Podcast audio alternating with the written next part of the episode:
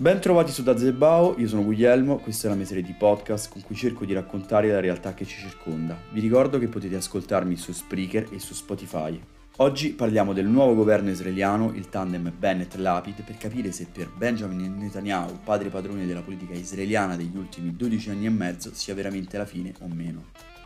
Cominciamo dicendo che l'ultimo mese e mezzo in Israele è stato particolarmente intenso. Non c'è stato soltanto il cessate il fuoco con Hamas, ma anche l'elezione del nuovo presidente della Repubblica, il laburista Herzog, ed infine la virata decisiva per la creazione del nuovo governo Bennett-Lapid. Il governo nasce però sotto gli auspici peggiori, questo perché in Israele la situazione è molto particolare. Il Likud, il partito che è stato al governo negli ultimi anni, e Netanyahu, il suo leader, sono infatti accusati di malversazione e corruzione. Si è quindi polarizzata tantissimo tantissimo la vita politica all'interno del paese, creando due distinti fronti. Questa volta in queste elezioni hanno spuntato il fronte anti-Netanyahu che è riuscito a raggrumare una sorta di maggioranza di governo raffazzonata e che non è d'accordo su nulla se non nell'escludere l'ex presidente del Consiglio. È possibile quindi riuscire ad arrivare alla fine della legislatura? No, questo lo sa benissimo anche Netanyahu che è consapevole delle difficoltà che questa coalizione di governo andrà ad affrontare affrontare. In primis perché la Knesset, che è il Parlamento monocamerale israeliano, consta di 120 membri. Ora, la maggioranza ha un vantaggio di un solo voto rispetto all'opposizione. 60 hanno votato la fiducia, uno della maggioranza si è astenuto,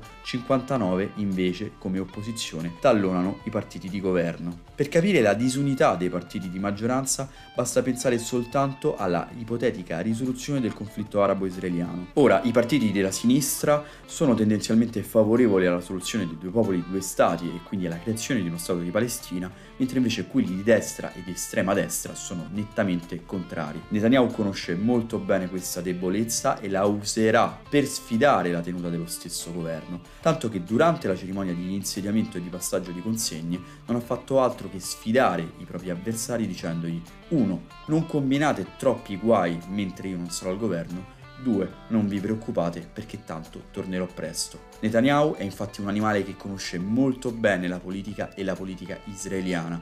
Ha dimostrato le proprie capacità più di una volta, è caduto tante volte e si è sempre rialzato. Nonostante i processi di corruzione ha deciso di non mollare nulla e anzi è pronto a cercare di tornare al potere quanto prima possibile e infatti sa benissimo che il primo vero ostacolo rispetto alla questione palestinese che già uscita dall'agenda israeliana è rappresentata dall'approvazione della legge di bilancio.